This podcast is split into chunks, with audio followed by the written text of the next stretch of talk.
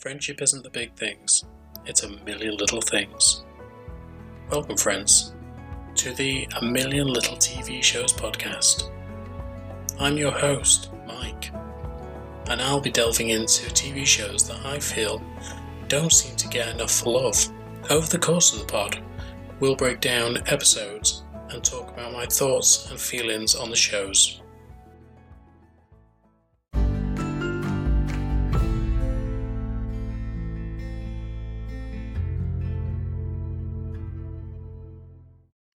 Million Little Things stars David Giuntoli as Eddie Saville, Romany Malco as Rome Howard, Allison Miller as Maggie Bloom, Christina Moses as Regina Howard, Grace Park as Catherine Kim, James Roday Rodriguez as Gary Mendez, Stephanie Szostak as Delilah Dixon, Tristan Byon as Theo Saville, Lizzy Greene as Sophie Dixon, and Chance Hurstfield as Danny Dixon.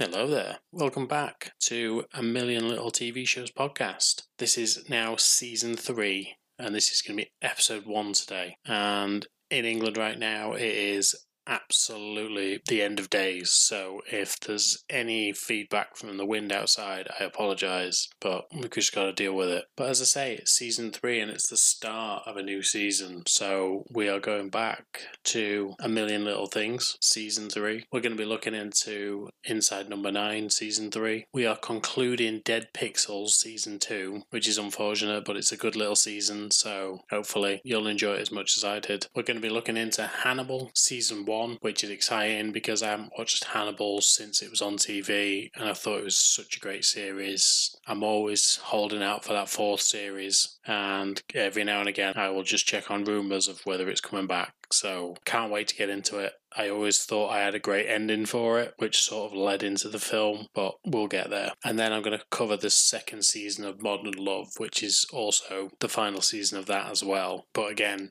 I do keep checking on whether that's going to come back because I've seen a few bits about that it is going to come back, but you can never guarantee these things. I suppose the good thing about it is it can be different actors, so it's just getting the stories together. But there are plenty of international versions of it, so I don't know. Maybe I'll cover some of those at some point. As for me, I'm doing pretty well. Podcast's going well, and as I always say, the numbers are going up. But in the past week or so, I've nearly broken my ankle, so there's always a good side and a downside. But other than that, I'm pretty good. So I'm going to quit waffling. Today, we're going to be dealing with A Million Little Things, season three, and we're going to be dealing with episodes one to four. So as always, let's get into it. So, getting straight back into it from the last season, we're going to do a little recap. Let's go over the base characters. We've got Rome and Gina, who have unfortunately just lost out on uh, being able to adopt a child because the woman who was the surrogate for them changed her mind at the last minute and ended up taking the baby for herself. She was the rightful mother, so that's okay, but Gina and Rome are broken by this. We've got Gary and Maggie who have been on and off again. Maggie decided that she wanted to find out who she was without Gary, just as Gary had revealed that he was willing to get engaged to her when she was having her cancer treatments. So they've gone their separate ways, and Gary is now seeing Darcy, one of Catherine's friends, whose son goes to school with Theo. But Maggie has taken a job at Oxford in the UK, so at the end of last season, she was just ready to fly out there. Eddie and Catherine have been up and down throughout the last two seasons. They finally look like they're both going in the same direction when Eddie finds out that he may have been the cause of a girl called Alex's death, and that's why he started drinking so heavily back in the day, and that was what caught up with him and was a big factor in his alcoholism. So he went back to his hometown to investigate that, and right at the end of last season, we find out that he's been struck by a car while on the phone to Catherine. And then we've got Dee, who was seeing Miles the EMT towards the end of last season, which is the first relationship since everything happened with her and Eddie and obviously John dying. But that was all fresh at the end of last season. We've then got Sophie and Danny who are becoming more and more prevalent to the story, as well as Theo, obviously. We know that Sophie has seen Jake, who is on the staff at the restaurant that Gina and Dee own, and we also know that Danny has recently come out as being gay, so is dealing with the struggles that come with that and just trying to be himself. So I think that's enough for Anand previously. So let's get into the actual episodes now. Episode 1 Hit and Run. So this season picks up directly from the previous season. We've just had the accident and Eddie is getting seen too. All we can hear is Catherine screaming down the phone while people gather around him. It's then that someone picks up his phone and explains what's happened. We then see a red truck screaming through the streets in what we can only assume is running from the scene of the accident. And there's a male voice while he phones the police to get them to come to the scene. So obviously with everything that's gone on, Catherine has to start ringing round and rallying the troops as always. This group is nothing if not tightly knit. They are so involved in everything that they need to know what's going on. So first she calls Gary and tells him what's gone on, and he says that he'll meet them at the hospital. And next we see that Rome comes into the room where Gina is sat in the dark, pissed off at him, and she tells him that she's not ready to talk right now because of the whole baby thing. But he tells her that it's nothing to do with that right now. They need to get to the hospital because Eddie's been in an accident. So everyone heads off to the hospital except the kids. The kids end up staying at Dee's house and they take Theo over there to entertain him just while they find out what's going on and how serious this all is. But nobody knew what was going on with Eddie at the time, so Catherine has to tell everyone what the hell he was doing up there and why he was investigating this death and who the hell this girl was, etc., etc. They ask where Eddie's sister is, and Catherine tells them that and Catherine tells them that she had to tell her to leave because she'd lied to Catherine for so long, knowing that she was worried about where Eddie was and what was going on. When they get to the hospital, they find out that Eddie has been rushed into surgery because he has internal bleeding, and they have no and they have no other information on him at that particular point. It's at this point that Gary realizes that no one will have told Maggie because she's not there. She's on the flight to London and she'll have to know about it by the time she gets there. So Gary thinks that maybe he should tell her, but as he's speaking to Rome, he realizes that maybe it's not a good idea because of the way that they left things. So he asks Rome to do it, but then he tells himself that he knows that if Rome does it, then Maggie's going to know that he would have done it, but he didn't because he's overthinking things. So he tells Rome that maybe they should get all in a group chat about it, but eventually just backs down and thinks that he should call and just tell her, which he does, but her phone's off, so he leaves a message.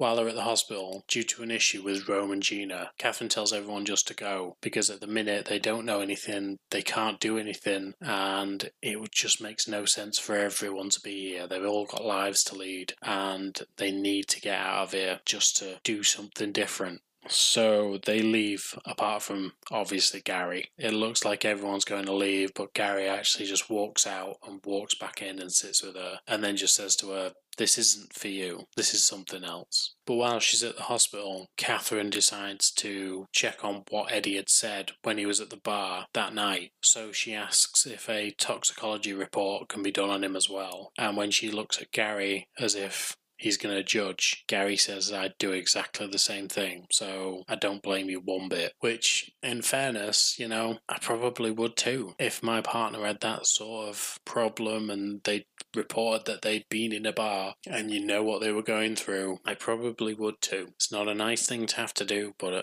God, I get it. It's it's a rough, rough going. Theo, like I've said, is at Dee's, and and while he's been sat just playing on an iPad, he's actually realised that it's his mom's, and he's been getting messages all night, which are obviously going to his mom's phone, but also they're coming through on the iPad because they're connected devices. So he's just been getting streams of messages from people, hoping that Eddie is doing okay and do they have any information about what's going on. So instantly, when Dee comes back from the hospital, he asks straight away, Is my dad going to be okay? And Dee has to call and explain what's going on and tell Catherine that she's going to have to come to the hospital with Theo because he's inconsolable. While this is happening, Eddie goes in while this is happening, Gary is sat at Eddie's bedside and he's just talking to him and telling him that you can't do this, dude. You can't leave us. We've lost John. We nearly lost Rome. Like, Maggie's gone. We need you. We need you, man. We need you to pull through on this. And during this, he's got hold of his hand, and Eddie squeezes his hand and begins to move. So Catherine grabs his other hand and he squeezes her hand too, and it's looking like things are on the up and up. So now that they know that he's going to be okay, they've got nurses that have come in and had a look at him and they've got a good feeling about everything's going to be okay. He looks banged up, but hey, we can deal with that right now. Then Theo turns up, and when Theo goes to get on the bed, Eddie's laughing and joking with him about, yeah, just come on up here, son. And it's at this point that Catherine realizes that Eddie can't feel his legs and he's paralyzed from the waist down. So she doesn't know what to do. We cut to one month later, and here it is. We see reports on the television about a pandemic that is sweeping the nation, and it's in the first months of, I'd say, probably March at this point, and the coronavirus is on its way. Now, for me, this was quite a big risk bringing this storyline in, but the thing about, like the newsroom, it's not afraid to deal with the issues of the day. So it's a good storyline to bring it into the real world. We all lived through COVID, so we know what it entailed. So when you see it happen in a TV show, it brings it home to you a little bit. Now, another thing that I found out recently is I've been listening to um, an old podcast called And That's Why We Drink, and it's been great. I've loved it, but I'm catching up when it got to the end of 2019 and Em and Christine are talking about all their new plans for 2020, and I'm thinking, yeah, that's not happening. None of that's happening. And it's it's rough to see it, but it was quite funny how I was watching this particular season and it coincided with that podcast as well. So just a little tidbit for you there. But anyway, COVID's coming and Eddie is going home. When they get to the house, they find out that Darcy has made ramps for Eddie both in the front yard and the backyard, so the house is now wheelchair accessible. And the other little surprise that is there when he gets back is the fact that Catherine still wants to renew their wedding vows there and then, she says he's put it off for too long, and just because he got hit by a car doesn't mean he can get out of it. So they do it in front of their friends. Obviously, Maggie is just dialed in from the UK and she's watching from there, but everyone attends and enjoys it, not knowing on what the hell was about to happen in that season. Like I say, COVID was coming. They don't like to shy away from issues, as you'll find out. So other things are coming that happened in America in that year. However, during all of this, watching on from the shadows is a red pickup truck with Alex's father inside, and he watches from the other side of the street before driving away. Now, this episode was quite a heavy Eddie episode, but there was some other developments. Obviously, Maggie's gone to London, so she arrives and she meets her new housemate, who she finds out is in a real state. She's crying and she's cursing at her boyfriend, and she doesn't know what to do. So Maggie basically just gives us some advice as she would. She's a therapist, she offers advice all the time, and she tells her that she deserves better and that she should leave him if that is how she is feeling. If he's made her to feel this way, she should leave. It's at this point she gets her bag and walks out and says, Yeah, you're right, and leaves. And Maggie realizes that the boyfriend, Jamie, is actually her new housemate. So Maggie's got off to a great start. So now Jamie is obviously hostile towards Maggie. Obviously, this American coming over and ruining his relationship, giving his girlfriend advice to be away from him. And he tells her that the reason that they were splitting up is because he has a connection to his ex girlfriend, but it's nothing more than that. They're not an item, they're just friends. And Maggie obviously offers her thoughts on that because she's the same. She has Gary in her life, so she can offer an opinion on that. But while they're bonding over this, Maggie is trying to get her phone to connect. So eventually she asks Jamie, and he manages to help her out, get her connected to a tower, and instantly, as soon as she gets the phone up and running, she gets all her messages come through about what's been going on with Eddie and the accident. So, not a great start. She's in a different country. She's insulted the person she's living with, and now one of her good friends is laid up in the hospital after having a car accident. So, Maggie calls through to Dee and asks what the hell she should do, whether she should come home or stay in England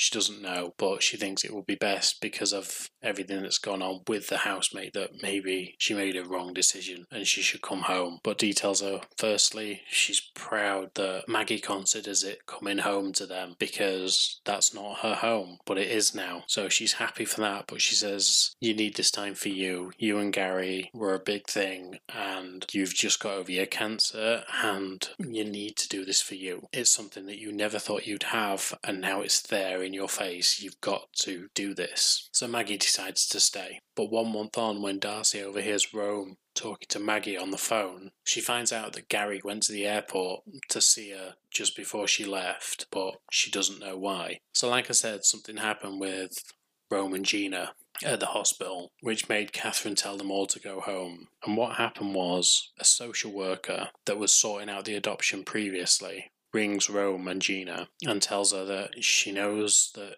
everything that went on with Eve and she's sorry about that, but there is another woman who is in labour like right now and hasn't found anyone to adopt their child yet and she feels like this is definitely going to be the one so maybe they should talk about this. Rome is all guns blazing. He's ready to go. He wants to just get the baby and doesn't even want to think about it there's a little baby out there that needs their help and they can help. But Gina questions whether it's the right time for them to do this because they literally were holding their son before and now they have nothing and it's not fair. It's not fair to even think about bringing another baby in because they were on the journey. They met Eve quite late on in the pregnancy, but they were on the journey with her over those last few months. They bonded with her and the baby, and that baby was theirs. And now it's gone, and they don't think that another baby will just replace that.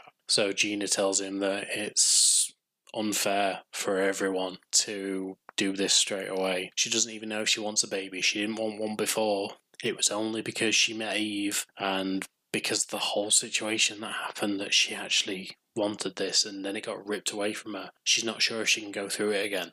So she decides that it's not the time for them to be having a baby.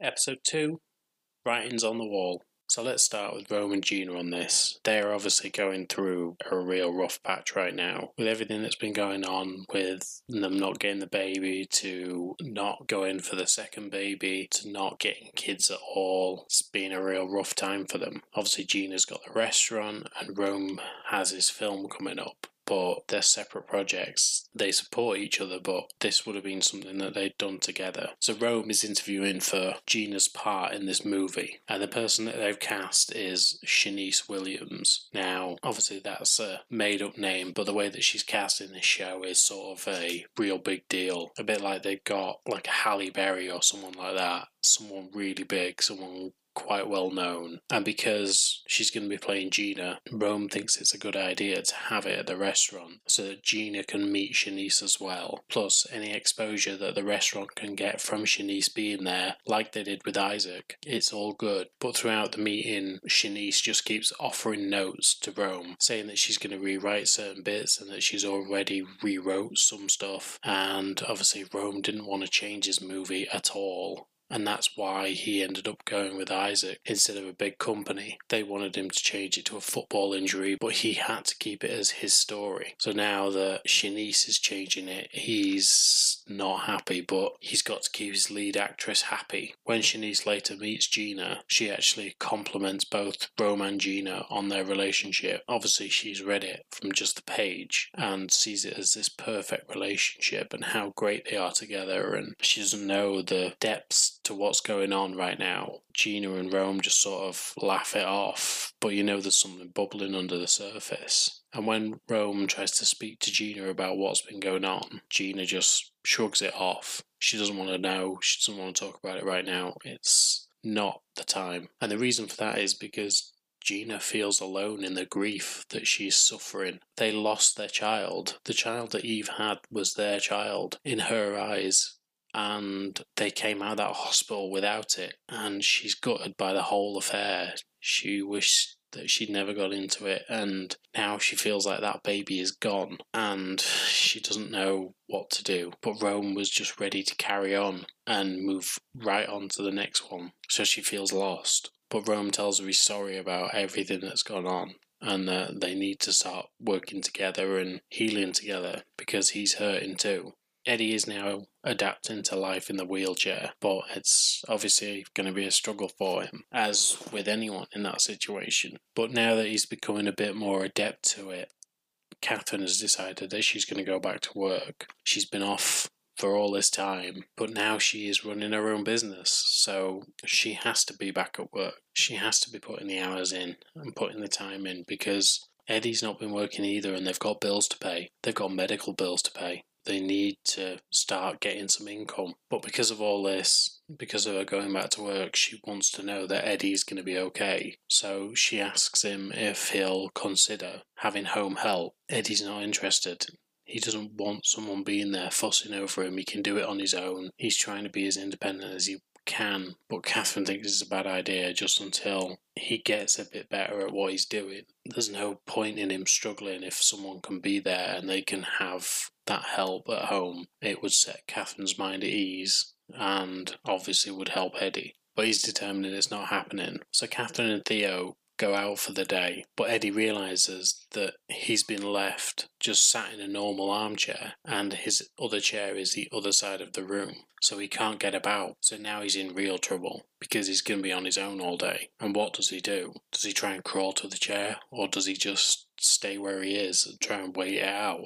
Later, Theo comes back from school with Gary due to the fact that Gary volunteered to look after him um, was able to pick him up while Eddie's in the situation that he's in. But when they come back, Gary realizes what's happened with Eddie. Eddie's had an accident because he's been sat in the chair all day and he needed to go to the bathroom, but couldn't get to the chair and didn't want to try for get into the chair and then not be able to get into the chair or cause himself further injury or just end up laid in a pool of his own piss. So he decided to sit in the chair. Theo's already ran off upstairs and Eddie doesn't want him to see what's happened. So Gary conveniently throws water on him to act like he's had an accident himself and to cover any of Eddie's blushes, really. But because of this, Eddie is down on himself. He thinks that he's a failure now and that he can't do anything right, and he's so self pitying, and Gary can't stand it. He's sick of hearing about all of this. It's been this way for the last few months. It's been this way for the last couple of months, and he needs Eddie to just snap out of it. It's not doing him any good, and it's certainly not doing his family any good. So Gary and Rome take Eddie to play basketball, but obviously Eddie's not happy about this. But they try and get him to be himself again. He needs to adjust to his situation, and he needs to start thinking that he can do things that he's always been able to do. He just needs to adjust. And they think that because basketball was always something that he was passionate about, that he'll get back to that. So they managed to get him into it and after a bit, he's actually playing well, and he's and he's managing to get some baskets. But when they get back, Catherine is home, and she has found the trousers that Eddie was wearing in the trash and realizes that she went back to work too early and she's not happy with herself. She's kicking herself because it's not fair on him, but it's also not fair on her. She has to be back at work, but it's not the right time. She should have stayed home. She should be there looking after Eddie and making sure that everything's okay. But Eddie reassures her and tells her that it's not her fault, but he is happy to allow them to get a care worker in just until she feels that he is in a better place and more things are accessible to him, which obviously gives Catherine some relief.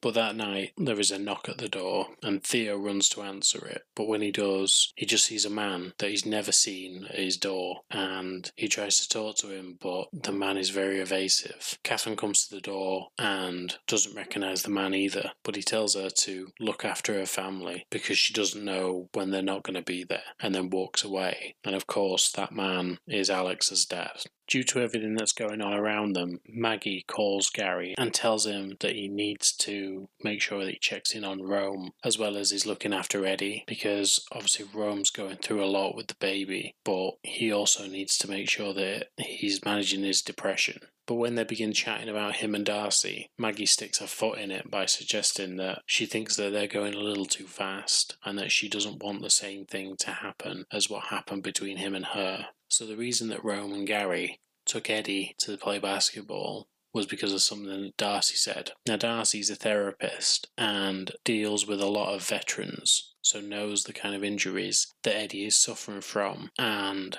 helps train them and helps do therapy on them to either get them back walking or keep them fit and healthy or whatever she needs to do. But she's always helping people out. But she suggests to Gary that Eddie needs to adapt to his new life by doing things that he's done before, but getting used to the way that he is now. And that's why they ended up going to play basketball. But when it's suggested to her that maybe she could help out because she's a trained therapist. She tells Gary that she doesn't have time, and to be fair, her and Eddie never got along really. And the other fact is that she was Catherine's only friend when everyone found out what happened between Eddie and Dee. So she knows everything that was going on in Catherine's head, and she feels like she doesn't like Eddie because of that.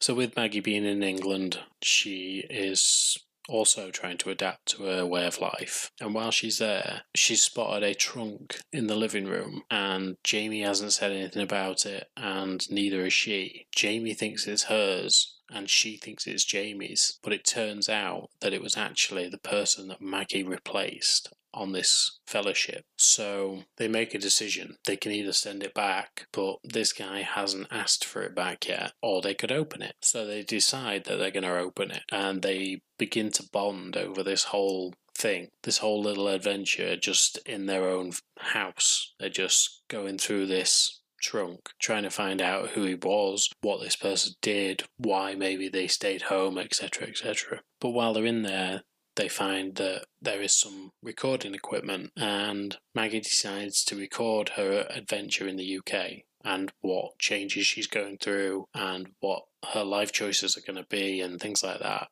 And she starts a podcast. Another reason I just love Maggie. I forgot she started a podcast, and then I saw this and I went, oh, yeah, she does start a podcast.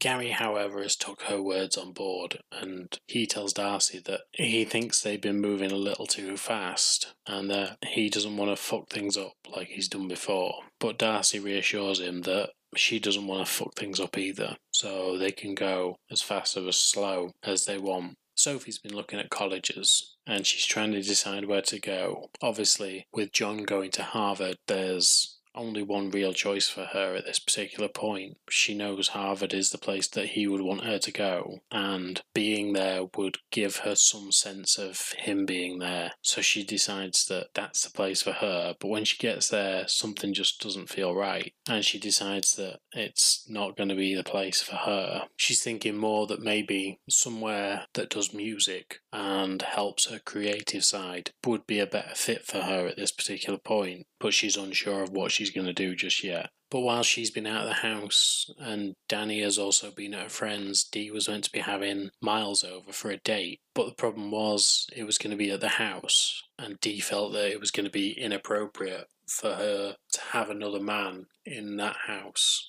She'd never had Eddie there. It was only her and John, that house was theirs, so she decides that it's not a good idea. And while she's there, she's just reminiscing about her and John being together. And it's only when Sophie comes home that she realizes that she didn't want to be alone, so Sophie comes and joins her. But because of how lonely she feels in that house without John anymore, Dee decides that after everything that's gone on, she needs to take a trip. And she is going to go with her dad, who has Alzheimer's, and take him back to France just to give him that one last enjoyable time that he may remember. But of course, like I said for the previous episode, COVID's come in. Episode 3 Letting Go. So with Dee going away to France, it turns out that Gary's going to be looking after the kids while she's away. Now, obviously, she's going to be taking Charlie with her, but Danny and Sophie are staying in the States. But due to all the responsibility that he's getting, plus the fact that he and Darcy have been getting on so well, and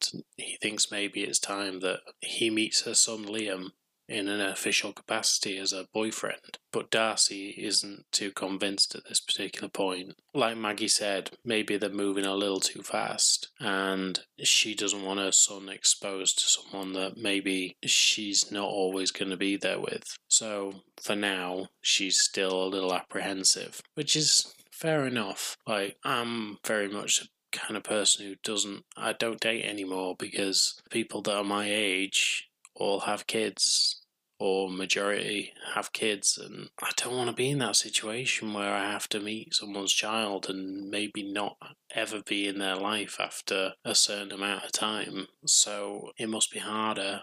It's obviously harder for a woman or any any person to introduce their child to someone as this is my boyfriend and this person is going to be in your life for however long and then it could end tomorrow. It for me it's just it's a difficult time. So i'm just trying to avoid all of that which is very difficult when you're coming up on 40 maggie however is being encouraged by jamie to get out there more and actually do things in the uk go and see things because she's got a whole new country to explore while she's there and she has barely stepped out of her house. And this is where they coin the phrase London Maggie because she starts doing things that are a little bit out of her comfort zone. And you start to see a new side of Maggie, especially with the pub, where she can actually talk about her adventures and share them with people and share these new experiences. But by the end of the episode, because of everything that Darcy has seen, Gary has done for not just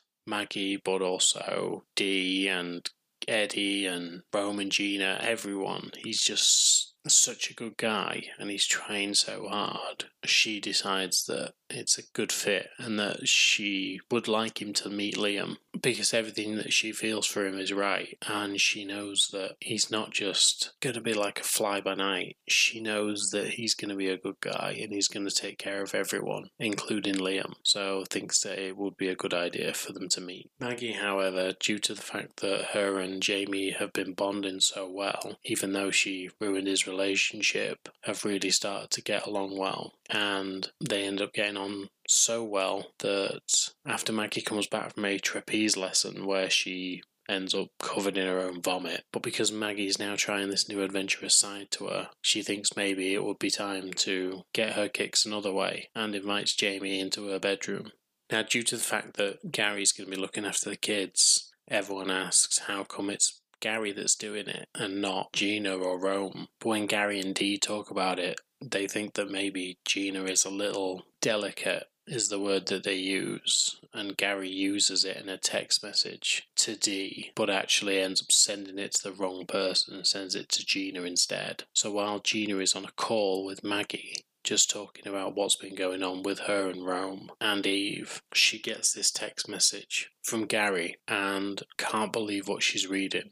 Rome, however, has his own problems. Shanice is now tweaking the script so much that he's worried it's going to stop resembling the script that he wrote, even though she's praised him on it and said that it's amazing and that it's such a great script and tells such a great story. But she keeps changing it, and it's exactly what Rome didn't want, as I've said before. So it's really frustrating for him. So Rome goes to see his therapist the one that Maggie suggested that he goes and sees. And while he's there, he's talking about Gina and Eve, and he's talking about his movie getting made. He starts talking about the fact that he's angry. He's angry a lot of the time, and at that particular point in time, and even now, for a black man to be angry in America, it's such a tough time for them that you can't be an angry black man in America because bad things happen when you are. And that's that's a horrible way to have to live your life. Like I'm I'm a 40 year old white guy. Like I never understand it, but I see it and I see actors like Romy Malco showing how hard it can be for someone in in America to be black. And it hurts. It hurts my heart watching people who have to struggle to keep their emotions down because they might be seen as the bad guy when they're not. They're just expressing the same emotions that we all have with the system. It's such a horrible way to have to live your life, and I feel sorry for anyone that has to. And the fact that you feel like your life is threatened by the fact that you might get angry at something. Again, as a white guy, if I went to America and got angry, I'm sure people wouldn't bat an eyelid. That's horrible. That if a black man kicked off at the same point for exactly the same reason, that black guy would be the one who got picked out. It's just not fair. It's really not. But because of all this, he feels like he has to hide it from not only the world at large, but his own wife. He can't show that he's angry to his own wife because he can't show that he's angry to anyone and he feels like he's bottling it up the whole time. But his therapist tells him it's okay to be angry and he shouldn't be hiding that from his own wife. She needs to see that. She needs to see that he is functioning as a normal human being would because that's what he is. Everyone gets angry, everyone gets passionate about things and it's it's not fair for him to be bottling stuff up. And he tells him that if he doesn't if he doesn't show that, that's where the depression comes from. It's going to eat him up and it's going to make him depressed. And he's just going to go in a circle of this depression that he was in before, where he takes the pills to get out of it, he gets angry, he gets depressed again, and then he has to go back on the meds and he just tells him it's it's not good. That's where the depression comes from, and that's where the suicidal tendencies come from. So he needs to talk about it. He needs to talk to his wife. So after the text message that Gina got, she goes and speaks to Dee, and she tells her that she's sorry for avoiding her for the last couple of weeks and that it wasn't fair on her to do so because it's not her fault and it's certainly not Charlie's fault with everything that happened. So she is sorry that she hasn't been around and that she felt that she had to go with Gary over her because Dee felt like she wasn't emotionally available to look after her children. But she also confesses the fact that she feels like she's losing what her and Rome were as Shanice described her, the perfect couple. She feels like she's losing that and that she's worried about it. But because they finally got this all out in the open with others, Rome with his therapist and Gina with Dee, they come together and they realize that they want the same thing. They want to get back to how they were and they can only deal with that by being together. So they decide that they need to talk more about what's going on with them as they used to because this whole silence thing isn't working. So while Katherine's been going through some of Eddie's things down in his den or his studio, she finds a bunch of articles about Alex's death and what happened and the speculation around it, and he seems to be obsessing over this a little bit. And she's starting to worry because obviously, if he wasn't there, he wouldn't be in the wheelchair right now. So she's trying to figure a way to get this away from him and hopefully maybe get some answers as well. So she takes it to her office, and her and Carter begin to look into it. And while they are looking, Katherine recognizes one of the men in the photos and realizes that it was the man who was at her door only a few nights back. She sees that Alex's dad is that man and he owns a red truck, which people knew sped away from the scene when Eddie got ran down. So she's putting two and two together that this man was the one who caused the accident and then fled the scene. And not only that, she looks on her camera activated doorbell and finds that this truck has been outside her house several times since Eddie got home. And before that, when he was in the hospital, it was there several times too. Darcy, however, is over at the house with Eddie and she is working through a therapy session with him. And because of his changing attitude after the basketball game, he's really determined to try and do better. And when she talks to him about what drugs he's taking, because obviously he's been given drugs by the hospital, he tells her he's not taking anything other than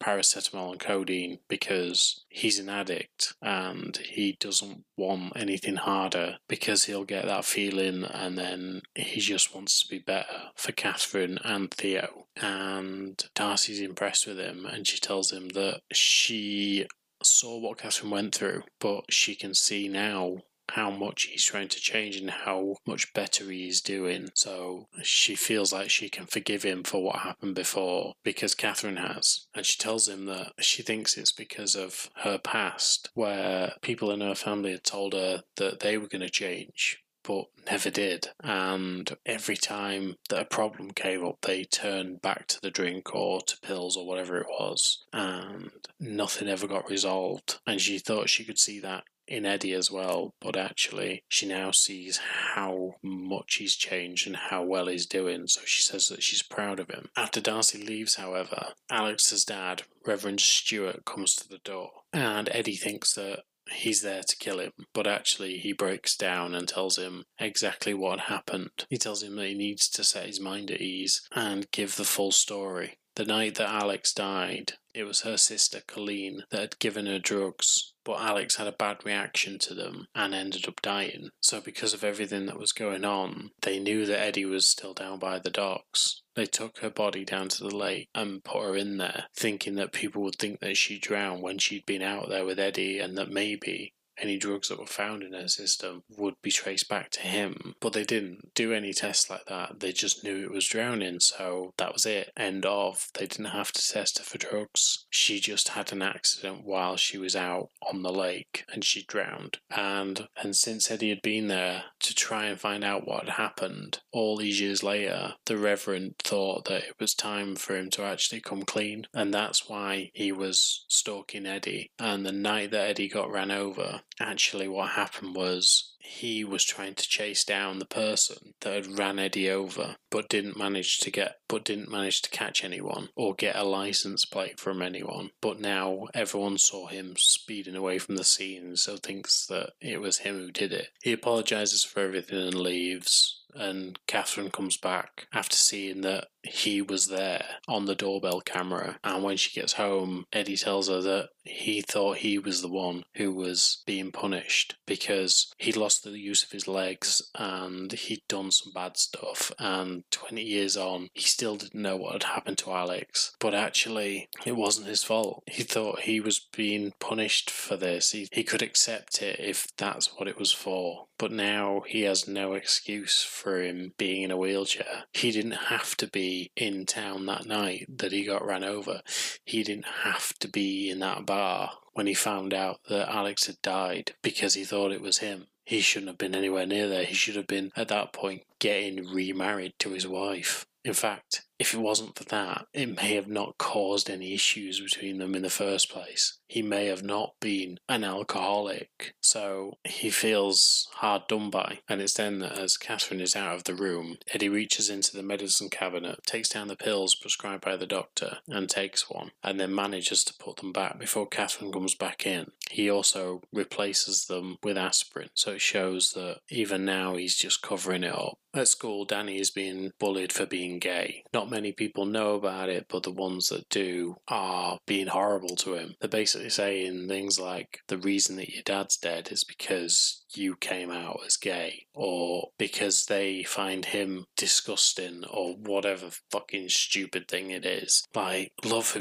gonna love for all I care. Like, love is love, that's it. But these guys think that he's disgusting and it's just wrong. He's not. He's amazing. But they're telling him that because he's gay, his dad wouldn't have approved and that's why he killed himself. And it's not right. It's a horrible thing to say to anybody. But because of this, Danny feels like he can't tell his mum because if his mum finds out, then she won't want to go. She'll want to stay here and sort this out now. So he speaks to Gary about it because, of course, he does. Gary's the one that he trusts the most. He's the one that knew before Danny knew that he was gay. So he speaks to Gary about it, and Gary says that he's not going to tell anyone. It's up to Danny if he wants to tell anyone. But then Danny ends up having no option because after following Gary's advice, which was tell him that he feels like there's something more to do with the person who's bullying him than Danny himself. Danny gets beat up. But eventually the kid realizes the error of his ways and he comes to see Danny and he, he apologizes to him. He says he shouldn't have done what he did and that he's angry at the minute as well because he knows how it feels to lose someone like that. He tells him that his sister died only a year ago as well. And they bond over the fact that they've lost someone recently. And it turns out that the guy's not such a bad kid, he's just had a bad time of it. Episode 4 The Talk. So now that Gary and Darcy are staying at Dee's while Dee's in France, Darcy has started to have nightmares due to the fact that when she was in the forces, she saw some horrific things and horrific things had happened to her. But she refuses to speak to Gary about anything that's gone on because she just doesn't want to face it right now. It seems that Sophie has made a decision on whether she is going to college or not, and she's actually picked that she wants to go to the Massachusetts Music Institute, obviously in Massachusetts. But she actually needs permission from a guardian to allow her to go and meet with a guy who has good connections there and could potentially get her in or at least put in a good word for her. So Gary allows it and he gives her his blessing. But when she goes to her recital, Gary turns up as well, just to make sure that everything's legit and everything's okay, but also to support Soph because she's really nervous about this whole thing. And of course, Sophie's a talented singer, so she does quite a good job, but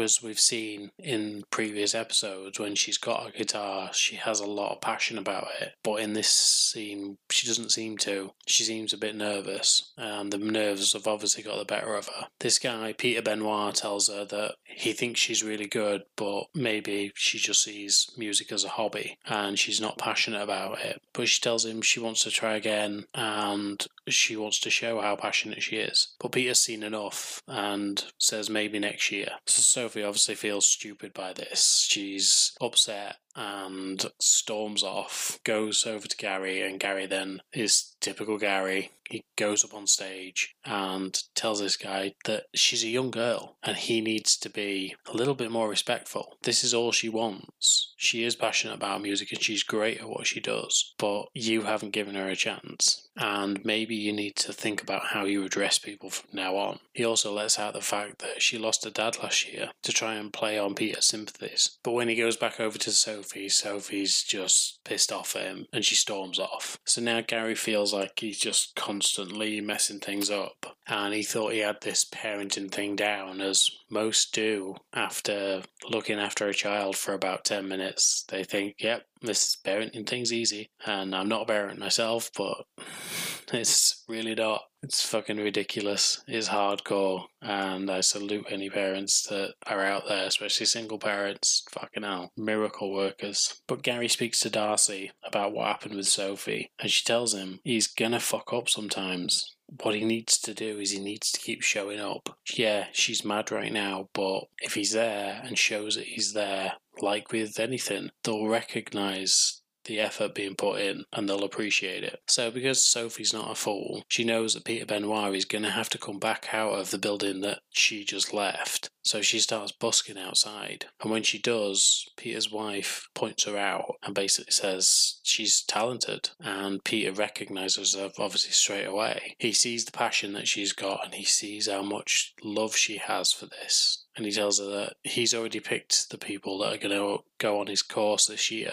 but maybe he could give her some private tutoring. And when she finds out that Gary wasn't far away either and saw the whole thing happen, she's thrilled and sees that, like Darcy said, he is there for her, even if he does fuck up every now and again. Darcy, however, has been going through her own shit. At one point, Danny jumps out her after playing a game that he'd been playing with Gary earlier on that day, where they just jump out to scare each other. But of course, Darcy's got a past, and this past when it comes to being in the army has got her shot all over. So she freaks out and yells at Danny and tells him that it's a stupid game and he shouldn't do things like that. He shouldn't be jumping out at people. And Danny just skulks away, not knowing what the hell's gone on. But Gary witnesses the whole thing and just takes her to one side and just asks if he can help her anything that he can do, he's willing to do. He just doesn't want her to be suffering anymore. So he tries to get the story out of her of what happened. Why she's so jumpy, why the nightmares, etc. But she clams up on him and doesn't want to give him the actual answer. So that night, Gary calls the only person that he knows can help, and he calls Maggie to see what her advice is. Maggie, however, earlier on in the episode, speaks to Gina and tells her about the night before with Jamie and how they slept together. Gina teases her a little and tells her that she needs to make sure that it doesn't go serious because they're living together and it could get awkward. But Maggie thinks that he understands all that, that it's not anything to do with a real relationship, it's just a bit of fun. He gets that and she gets that. So Gina's got nothing to worry about. But it turns out in the kitchen there is a coffee and a Danish waiting on the counter when Maggie comes out of the bedroom and she thinks that she's made a fuck up now because all of a sudden he's just buying her food and buying her coffee. Maggie eats the Danish and drinks the coffee before Jamie can come back, and then just slinks away off to do her day and just get away from it all. But during the day, Jamie texts her again and asks her about food that night and what they're going to have, as if it's going to be like a date. So Maggie's freaking out all day, and then she eventually comes home and they sit down together. And and Jamie explains that he thought this was a casual thing, that the Danish and the coffee wasn't for her, it was for him. The reason that he suggested they have a dinner tonight is because he wanted to discuss this. This isn't what he wants. He likes Maggie, but he doesn't want a relationship. He's just come out of a major relationship, and before that, he was married and it wasn't for him. Why would he carry on? He just wants to be casual, and that's all Maggie wants too.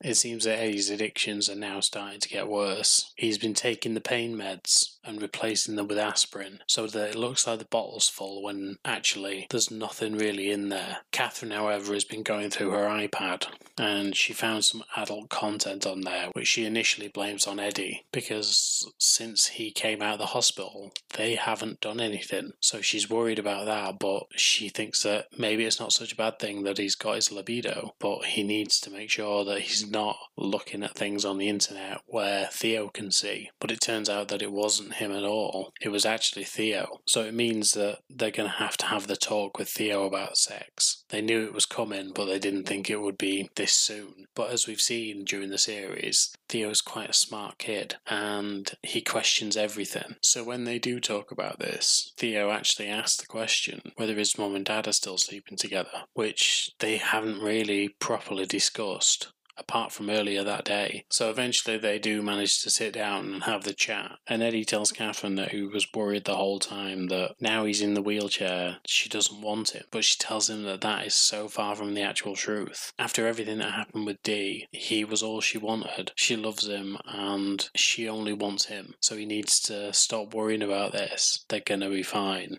So since Shanice has been cast in Rome's movie, playing Gina, Gina has allowed her to come into the restaurant to shadow her for the day, to kind of see how the restaurant runs, see what she does in there, and just kind of get a general vibe of what Gina is all about. Rome, however, is over at the casting directors, and when he walks in, he's greeted by someone who looks very suspiciously familiar, but just slightly off, and it's because he's meant to be John. Turns out the casting for that day was for John, and the people in the room are near dead ringers for him. It's freaky. And because of this, it seems to freak Rome out a little bit and he wonders if he's doing the right thing doing this movie. While Jean is at the restaurant and she's talking to Shanice, she tells her all about the struggles that Rome's had in recent years and how the story is actually based on his life. And she also mentions that he's got depression and he's also ended up with pills in his mouth and was willing to kill himself because it got so bad for him. But now he's fine and he's doing well and he's taking his proper medication and there's been no real relapse since and how Gina is so proud of him. But Shanice turns a little cold towards it and says that she has to go and do another meeting and instantly just walks out on Gina. So Gina obviously has to tell Rome what's gone on because his movie could now be in jeopardy because of everything that's going on here. Shanice walking out isn't a good sign and she feels worried that she may have ruined everything. But eventually Shanice messages Rome and asks if he'll meet her. And when Rome confesses about casting John and maybe now feeling like it wasn't the right time to tell this story, Shanice tells him, We've all had struggles. I had those struggles as well, and I am happy to tell this story. I've had bad times and I've had good times, but the depressed times are the ones I want to tell people about right now. And your story is going to help us all do that. It's going to bring us together It's going to show that people aren't suffering alone, and it's a beautiful thing. So we are making this movie. Now, again, what I love about this series is just it's heartwarming. Every episode seems to continue the story but wrap up exactly what happened in that episode. And I know that's how most TV works. They start off with a conflict, they seek out advice, and they find a resolution by the end. But there's always an underlying story of something going on. So it's not uncommon, but the way that they resolve things in this series is through love and friendship and care and talking to people. And it just makes the message so much better. It's, uh, it's why I love this show so much. It just shows what you can do with good people around you. And I wish that the world was a bit more like that right now with everything that's going on. But it is, it's a great start obviously we've got Eddie, which is the underlying storyline, like I've said, where he's getting into this drug habit now that he's he's an obvious addict. He's had problems in the past with alcohol, and now he's just up in the game. You've got Gary trying to learn to be a father without actually being a father, but it's like that old saying of your father is the person who raises you. He's not the person who gives birth to you, or he's not the person who is donating sperm for you to be given birth to. So he's learning. I think Darcy's a nice little character to have bring in, and I do enjoy her dynamic with the group. And it seems like she's been there a long time now, whereas actually She's been in a couple of episodes back in the last season, beginning of this season. She's brand new, but she feels like she's been there a good long while now. Gina and Rome, after the devastation of not being able to adopt that child from Eve, have sort of bounced back. Obviously, it took a road to get there, but they're getting there. They're talking to each other. They're showing that they care about each other and they're showing how much love there is and not just from themselves, but around them. And it's such a sweet, sweet story. And then you've got Sophie, Danny, and Dee all doing their own thing right now. And I know what's coming, and it gets pretty fucking tasty in these next few episodes. And it is another one of those conflicts that don't get resolved in the episode. It's rough, but it's really, really good. It's a good story to tell. It's interesting. And especially with COVID being involved, it really makes things difficult. As much as having a plot device like COVID is hard because it actually happened, having it there as a plot device is also pretty good. Like a lot of shitty things happened during COVID, but this season being the way that it's structured, I like it. Doesn't mean I like COVID, doesn't mean I like anything about being fucking locked down or any of that shit. But this is a nice little plot device, and it happened so close to when it happened that it really makes the series flow quite well, even though the series is stunted by it. It's brilliant. And then, as always, I'm going to finish on Maggie. So she's got this London Maggie thing going on. She's now in England, which, as I say, I'm English, so welcome to my country three, four years ago, Maggie. Um, but yeah, I like the fact that she's doing something different and that she's beginning to build something with the podcast, just like I am right now.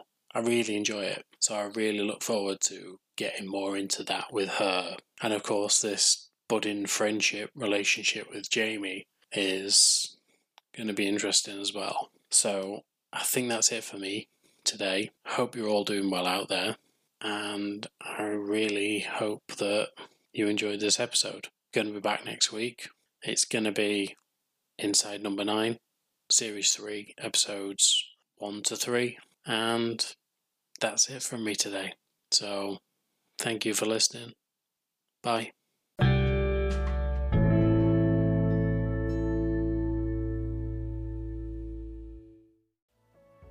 Well, that's all for now, amigos. If you managed to make it to the end of my ramblings, thank you. And if you want to rate, share, subscribe, comment, it's all appreciated. Until next time.